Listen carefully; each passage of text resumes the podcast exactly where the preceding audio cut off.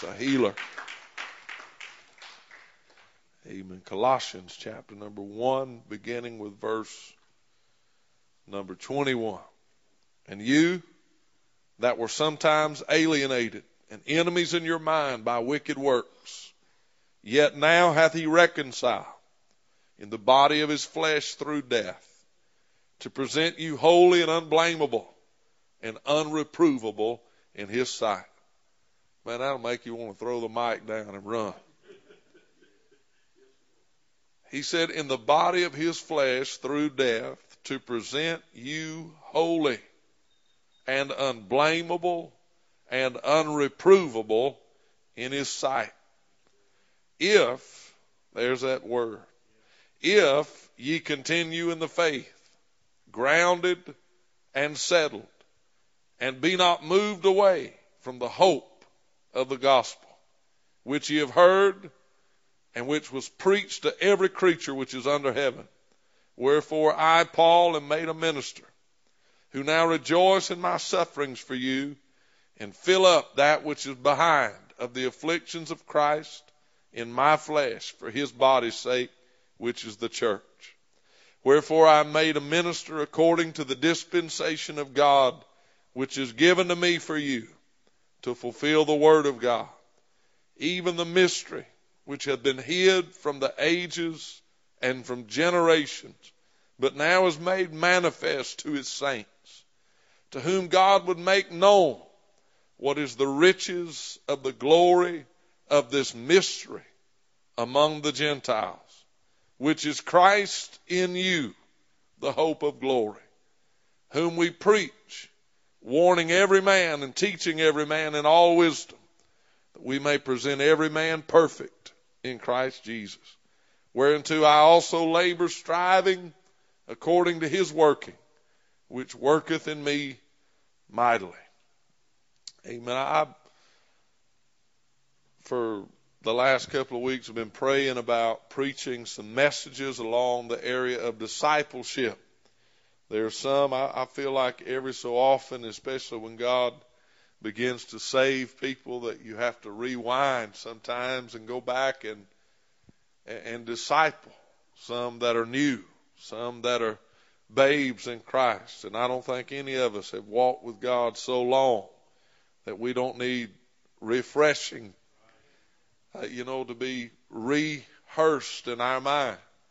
Discipleship, what it, what it is to walk with Jesus. Now, I want to preach along those lines tonight. Christianity and you. That's what I want to title our message tonight. Christianity and you. Father, thank you for your word tonight. Speak to our heart by your word and through your spirit. I thank you, Lord, for each and every one that's here. thank you, Lord, for allowing Brother Donnie to be with us tonight. I'm believing you, Lord, to not only heal him completely in his body, but to give their church a revival. Lord God, to work for them like I pray you work for us. Move upon our heart tonight. You know every need before we pray and before we ask. You're able to do exceeding abundantly above all that I can ask or even think according to the power that works in me. Work in me tonight, oh God. Draw us closer to Jesus. Make us more like Him. Lord, whatever hinders us from growing in Christ, I pray that it be repented of. I pray it be exposed by the light of your word. It be washed away, O oh God, by the water of the word. Oh God, the flood of your spirit would overflow in our hearts and lives and men would see Jesus in us. Granted, O oh God, save the lost, heal the sick, fill the believer, draw us all closer, make us more like him. We ask it in Jesus' name. If you love the Lord, would you say amen? man is by his nature, that is his human nature or fallen nature or carnal nature, however you want to put it. In Ephesians 2 and 1 says that we are dead in trespass and in sin. That is, of course, before we were born again. And therefore the natural man or the carnal man or the unregenerate man is devoid of that divine element that divine life that makes him recognizable to God, or to term it better, that makes him alive to God. God's answer to this deficiency of life is Christ. He that hath the Son hath life, and he that hath not the Son hath not life. If we abide in Christ, we're alive in God. But if we don't, Jesus said we are like a branch that has been severed from the vine and we wither and we die and are good for nothing but to be burned. Amen. We want to look tonight at Christianity, this life in Christ. That's what Christianity is. What somebody could ask you, what does it mean to be a Christian, to be alive? Is what it means to be a Christian. Somebody said, well, I'm alive. And then that opens the door to say, are you? The Bible says you're dead in trespass and in sin if you're not in Christ. I like conversation starters that open doors for witnessing. I do. And the Bible teaches us that if we abide in Him, then we have eternal life. I want to talk about three things tonight when we talk about Christianity or life in Christ. Number one, the majesty of this life in Christ. Number two, the mystery of this life in Christ. And last, and my favorite part, the ministry of this life in Jesus Christ. Uh, in reading, studying for this message, uh, I read where a Captain Reginald Wallace years ago was saved and began preaching and in evangelistic crusades, revival services, he would often ask people to spell the word Christian. C H R I S T I A N.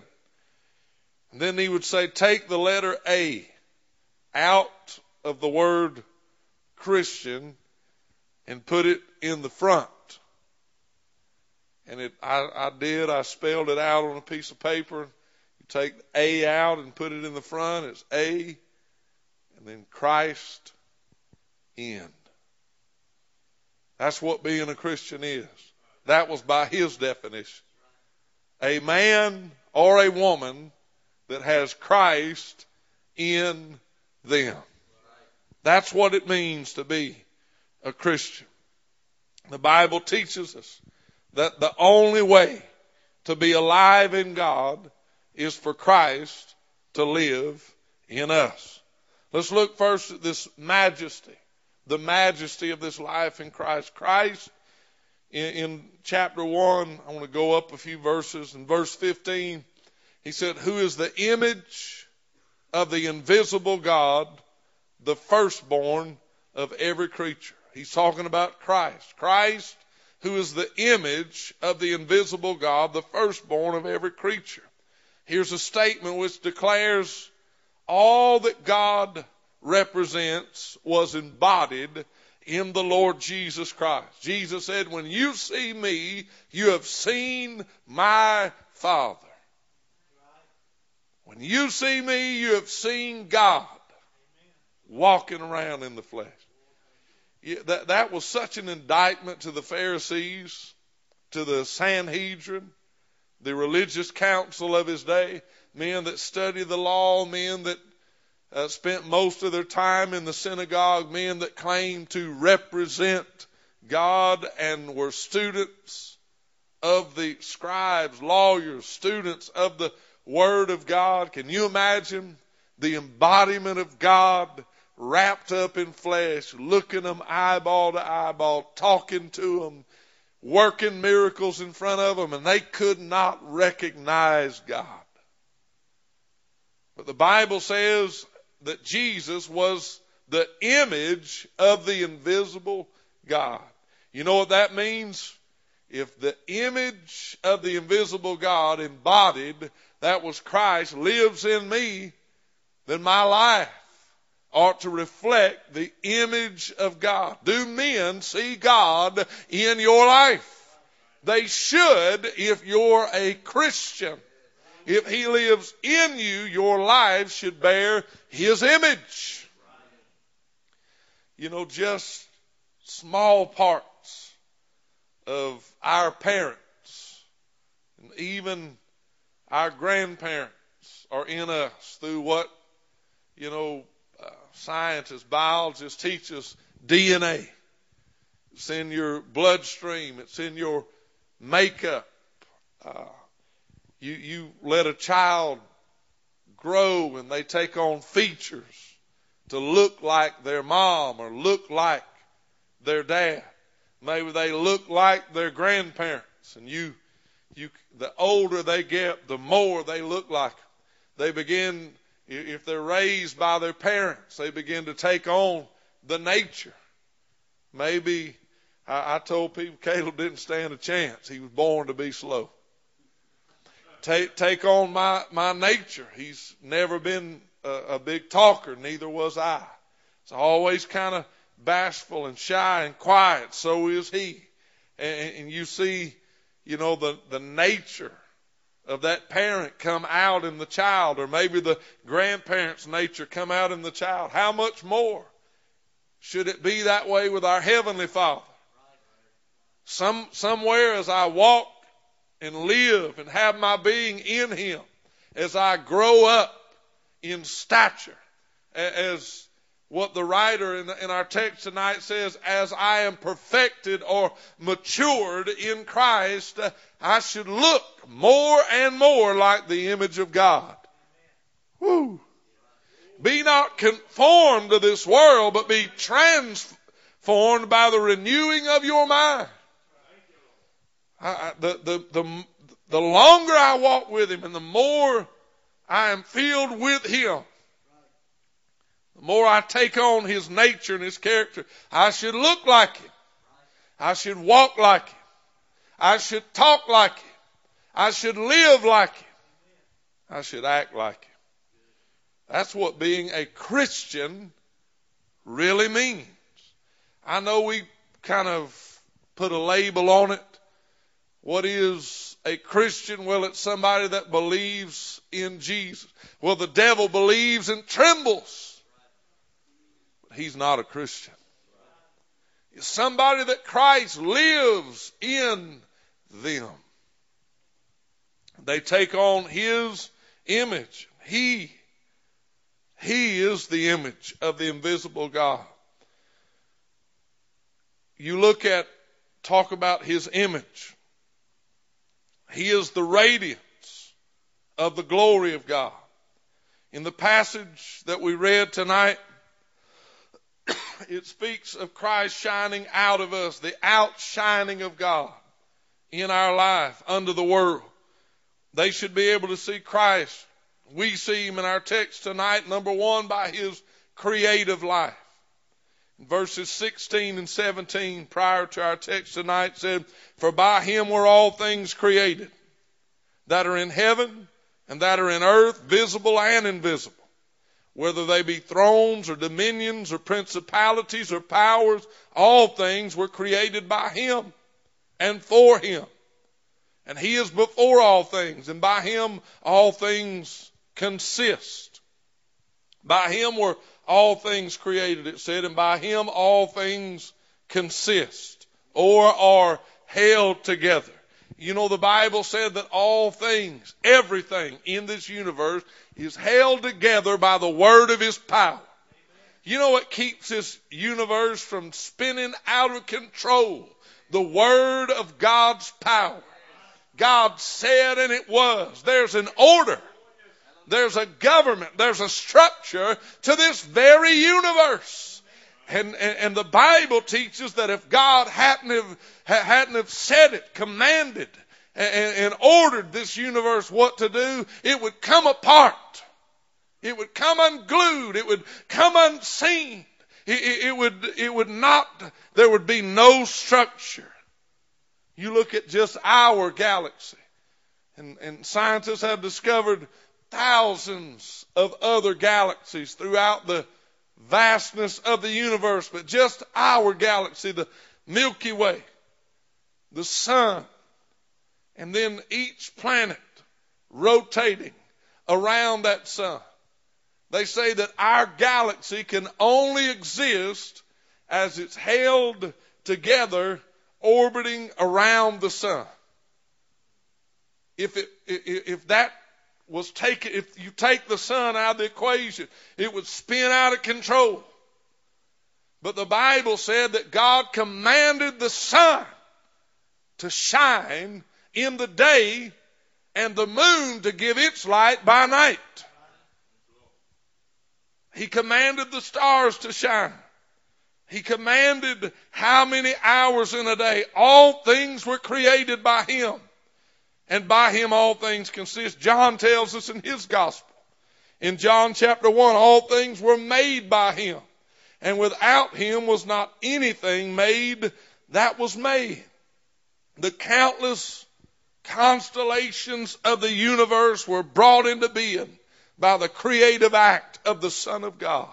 What's more, everything is being held together or consists by the same outgoing of that divine power of the Son of God.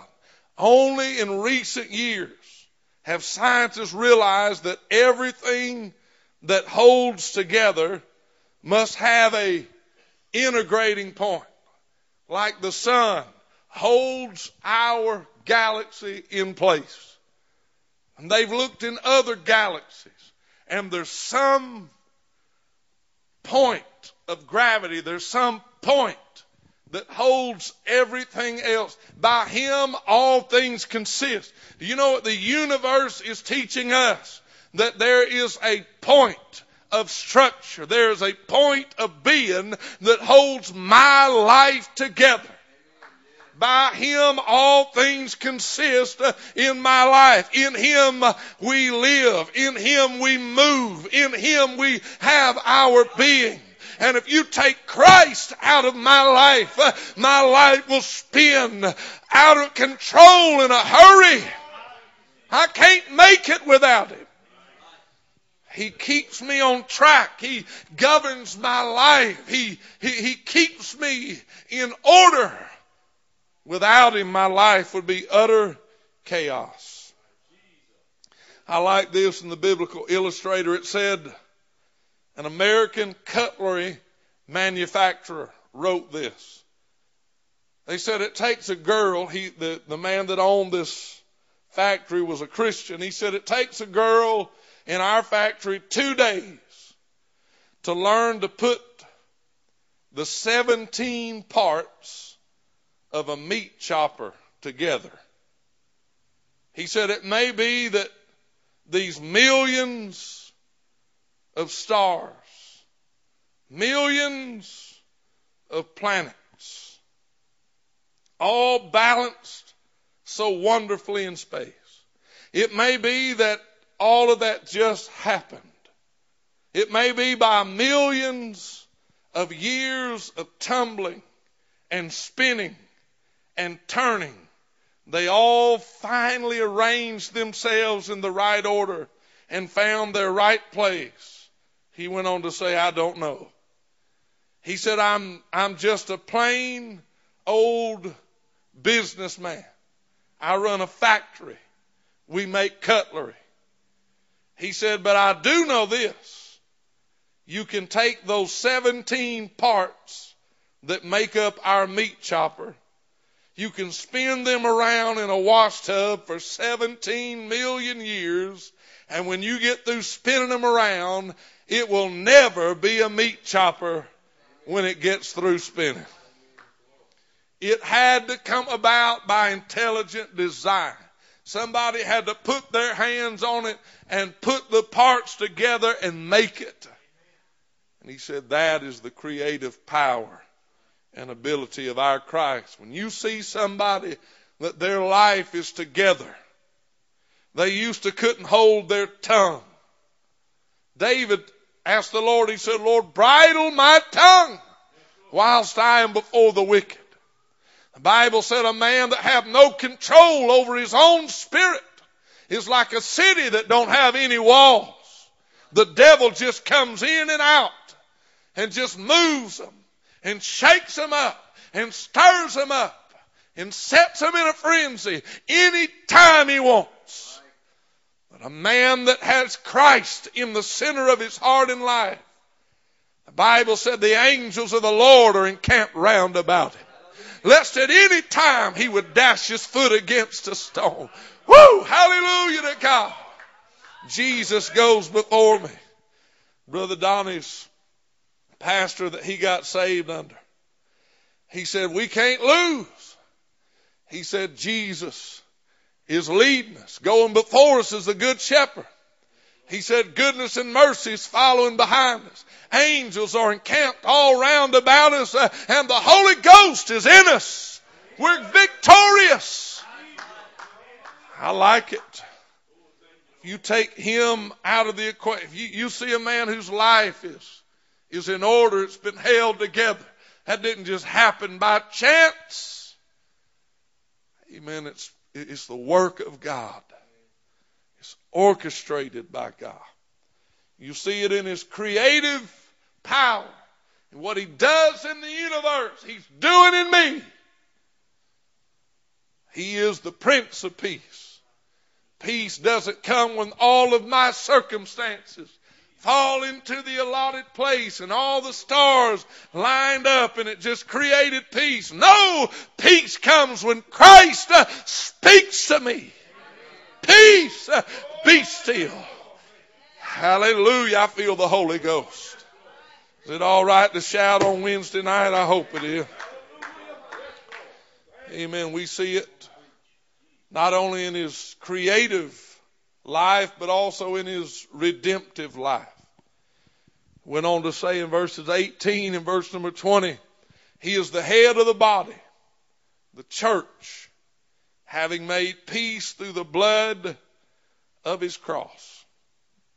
God not only demonstrated the majesty of his son in the realm of creation, but also in the realm of redemption. This is the story of the gospel. And what a story it is. Amen. We think about what redemption means, where it all begun, how it begun. It's a miracle from start to finish. The story of redemption is miraculous. It took a miracle. It took a miracle to save you. Don't ever neglect or, or, or, or slight the miracle of redemption. You see a sinner get saved, you have witnessed a miracle. A sinner turned into a saint. Years of sin and degradation and debauchery gone. A, a, a foul, carnal, corrupt, evil, and wicked mind made right. Somebody that had no peace is now flooded with peace. Somebody that, uh, I mean, you couldn't give them joy if they, if you gave them a million dollars. I would say if they won the lottery, but I don't want you to go out and try to play the lottery. Amen. You, you couldn't give them joy if you gave them a million dollars. I've seen a lot of people had all the money they could ever want. They still miserable. Amen. Listen, joy comes through Christ. It's a miracle, a miracle that took place. Listen, even the very conception of Christ, born of a virgin, miracle. Amen. Born of a virgin, a miracle. Kept by the power of God through all of that. It just, just her laying claim to the witness that I'm with child could have gotten her stoned to death. A miracle. Joseph, in love with her, chooses not to have her stoned, not to make a public spectacle of her, but to put her away privately. And then the Lord comes to him in a vision and said, don't put her away. Don't divorce her, but take her to be your wife. For that holy thing on the inside of her is the Son of God. And then Joseph takes her to wife. He, they both could have been stoned to death, being accused of having a relationship before their wedding vows. When he's born, he's kept miraculously. Joseph being warned in a dream to take him to Egypt because Herod wanted to kill him. He is kept alive. Do you know you and I, the Bible said, are being kept by the power of God until the day that Christ calls us home. Amen. I, am being kept tonight by the power of God. Brother Clendenin used to always say a man or a woman of God is immortal until God is finished with them. Meaning hell can't stop you. Hell can't kill you. The thief has come to steal, to kill, and to destroy. But Jesus said, I come that they might have life and have it more abundantly. This whole life is a miracle. Amen. He's described this passage as the head of a new body, which is the church. This process is going on even right now tonight in this church every time somebody's born again, every hour, somewhere around the world. A man, a woman, a young person is added to the body of Jesus Christ. The majesty of his redemptive power and life is being put on display around the earth. Jesus is still a Savior. This body is still growing. The body of Christ is not dead. It is not inanimate. It is not shrinking, shriveling, dying, but rather it is alive, it is vibrant, it is healthy, it is growing. A healthy body is a strong body a powerful body, and it is a reproductive body. Hallelujah. We look secondly, not only at the uh, at the mystery of his redemption, but let's look at the mystery of this life in Christ. This mystery, he said in verse 27, which is Christ in you, the hope of glory. In ancient times, a mystery referred to a secret that was only revealed to a select group or a select body. In our text, it means something which cannot be understood by human reason without the discernment of the Spirit. This book is spiritually discerned. It's written to the born again. The Bible is written to the born again. You don't study the Bible like you study an encyclopedia. You can't understand it in human reason. Only born again eyes can see truth. Only born again ears can hear truth. Only a born again heart can the Word of God fall on good ground and it produce fruit in their life. Hallelujah to God. You can't produce a Christian it is a miracle of the new birth. He's got to be born again. And when he is, uh, God cultivates that heart. Uh, and when the gospel seed is sown in that heart, the Holy Ghost rains on it. Uh, and God gives increase. That is the mystery of this life in Christ. It is a mystery. You, you, you see a person that the last year my Lord, their life was a mess. It was in shamble. It was in ruin. It was uh, filled with sin. And you look at them a year later, you don't recognize them. They look like they've been saved their whole life. Look like they've been in Pentecost, uh, like they're a third generation when they're, when they're the first generation. Just years removed from sin and degradation. Uh, no deacons in that bloodline. No Sunday school teachers in that bloodline. The miracle of redemption the mystery of this life uh, in Christ Jesus. I love it. I love it. You see the miracle of his incoming. Christ uh, in you. The coming of Christ into the human heart is one of the great miracles uh, in all of the Bible. The Bible speaks of it as conversion, a new birth, or transformation. To argue that because a person has been brought up in a Christian home or in a Christian country or has been connected to a Christian church that that makes him or her a Christian is false. God has no grandchildren only sons and daughters, you must be born again. You don't get to go to heaven because mama and daddy is going. You don't get to go to heaven because you have a Christian pedigree. My grandpa was a preacher. I had to be born again. A Christian is one who has Christ dwelling in them. That involves a definite act of the mind, the heart, and the will. Perfect picture, that's Revelation chapter 3 and verse 20. Behold, I stand at the door and knock. If any man hear my voice and open the door, I will come in. That's a perfect picture of salvation, how it works. It has to be a definite act of the mind, the heart, and the will. Behold, I stand. That's an appeal to the faculty of the mind. Behold, I stand. You've got to picture Christ standing at the door of your heart. You've got to picture Christ on the outside wanting to get in. He then said, If any man hear my voice, appeals to the faculty of the heart. Those words appeal to my emotions. Sullivan, let me in. What's he doing? He's talking to me.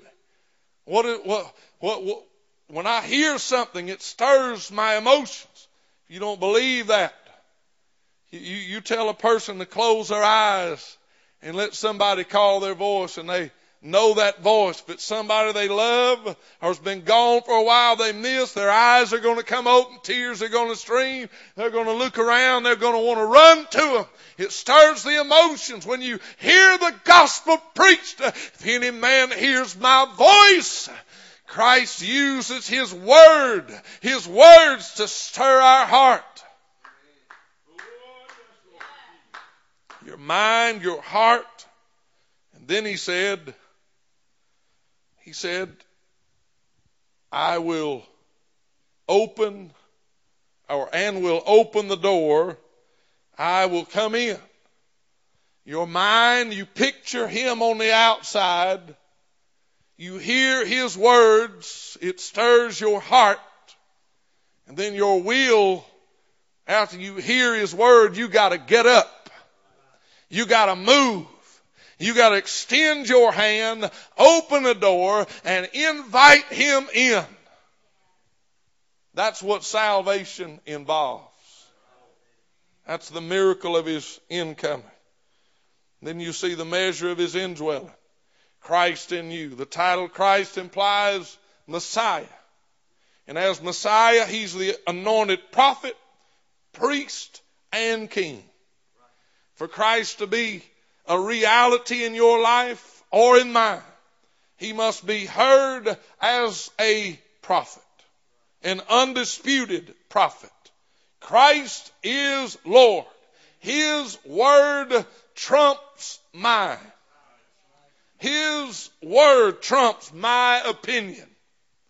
His word trumps my will, my want.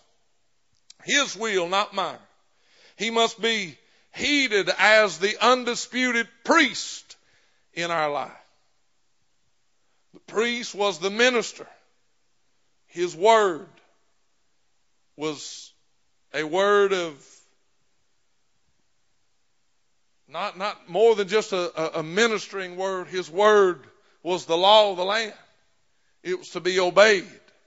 He must not only be prophet, but he also must be priest.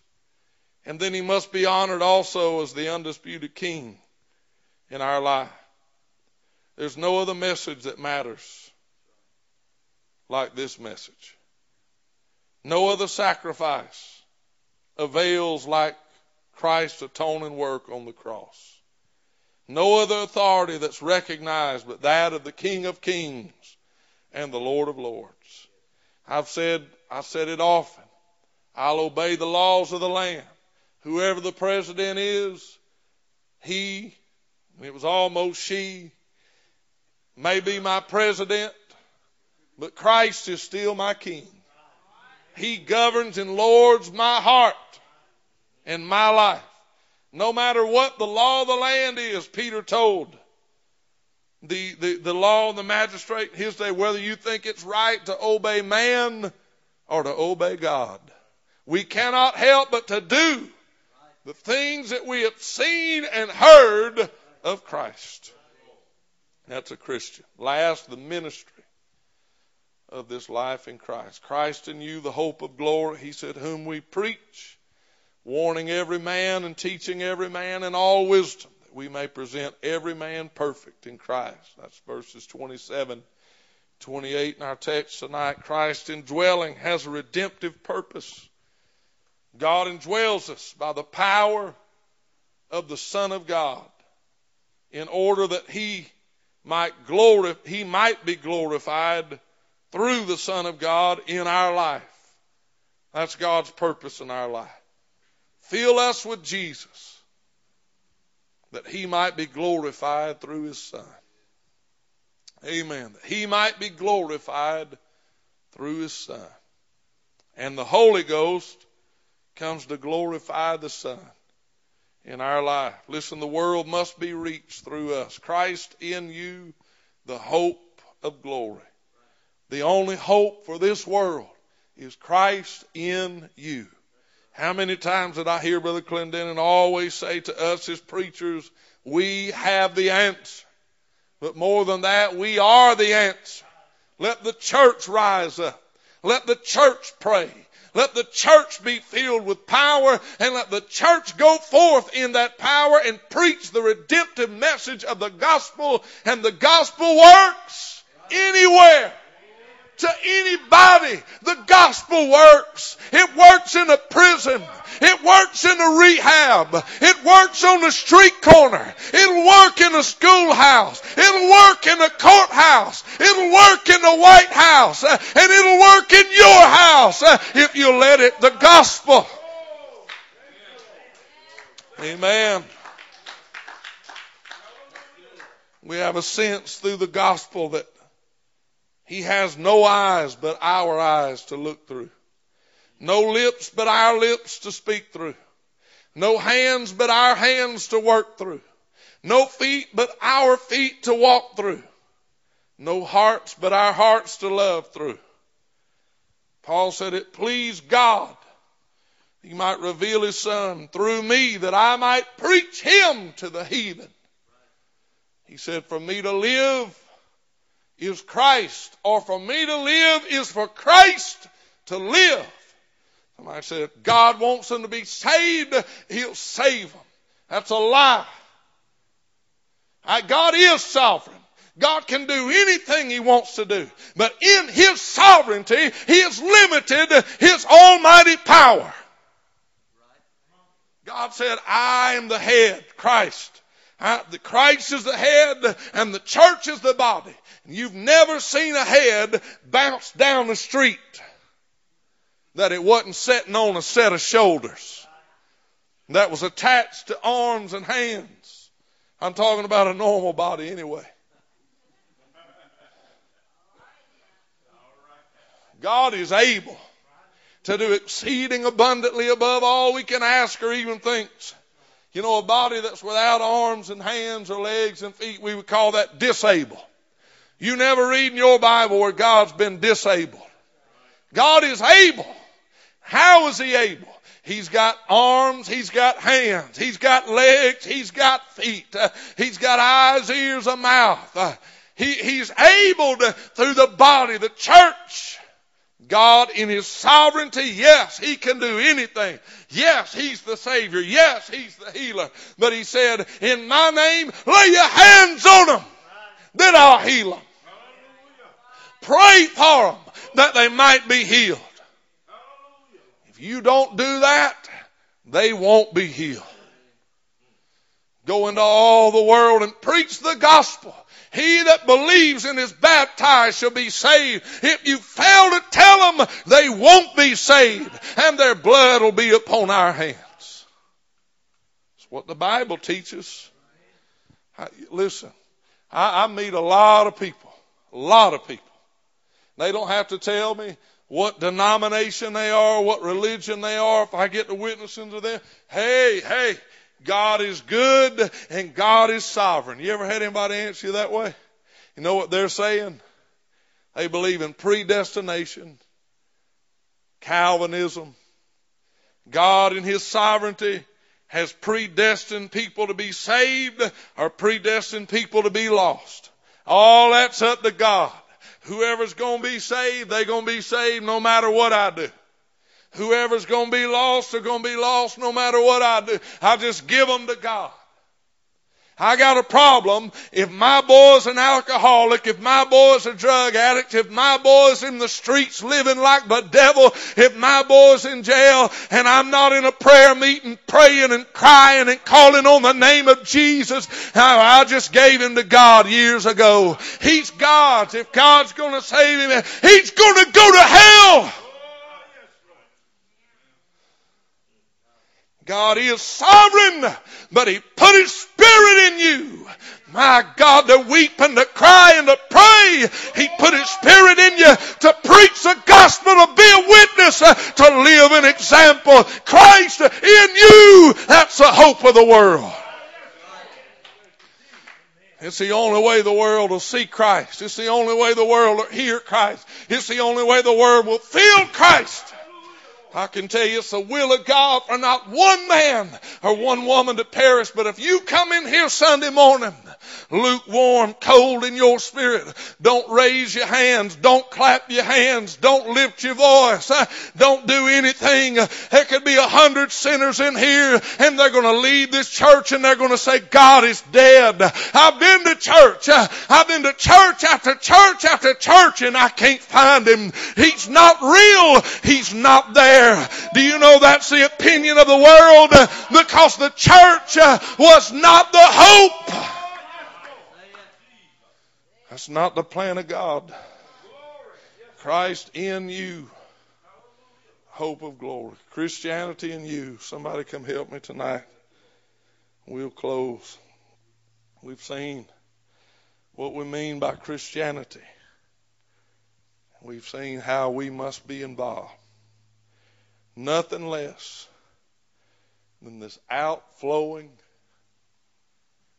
as a result of this indwelling. I know we pray, and I pray it all the time. Fill me, fill me, fill me. Fill me, fill me, fill me. I've often made fun of myself. I, I've nobody in here just me. I, I've gotten here lately. If you've been the last two prayer meetings, I, I've told the Lord, Lord, I read that verse a few weeks ago. I cried unto the Lord with my voice, and he heard me out of his holy hill. And the Lord spoke to my heart, and he said, Here lately, God can hear you. You don't have to pray you can pray in your heart. You can pray just in your mind, and God can hear you. You don't have to open your mouth. But God has been saying to me lately, I want you to cry unto me with your voice. I want, I want your voice to ripple through the universe. I want it to echo past the sun and the moon and the stars. I want to hear Sullivan's voice. Talk to me. So last two prayer meetings, I'm like, Lord, I don't want to disturb other people. I've been in prayer meetings before I couldn't even pray for my own knees because all I could hear was what they was praying about. And I bet I, you know, muffled a little bit, praying out loud, talking to God. I, God, it's me. Hear my voice. I'm crying to you. I cried unto the Lord with my voice, and He heard me out of his holy.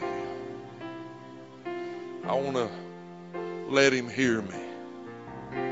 I, I, I want what's in me to flow out of me. I, I, been putting an emphasis on. You, you was coming here and hear me pray out loud. I make fun of myself. Fill us, Lord. Fill us. Fill us. Fill us. Fill us. I laughed at one preacher. I said, they come in, heard me praying, they'd say, Lord, whoever Phyllis is, she needs God. She needs help, Lord. Touch Phyllis. Because I pray for her all the time. Phyllis, Lord. Phyllis, Phyllis. Here lately, the Lord's been saying to me, I have filled you. I have filled you. I have filled you. I want to pour you out. What I put in you around that altar, I want to pour it in those streets. He might want to pour it out down one of the aisles in Walmart. He might want to pour it out when you're standing in line at Popeye's Chicken. He might want to pour it out in the classroom when you're in there and a teacher's going through a midnight crisis in their life. Might want to pour it out on that job site when your coworker don't know where else to turn or what else to do. God wants to pour you out. It's Christ in you.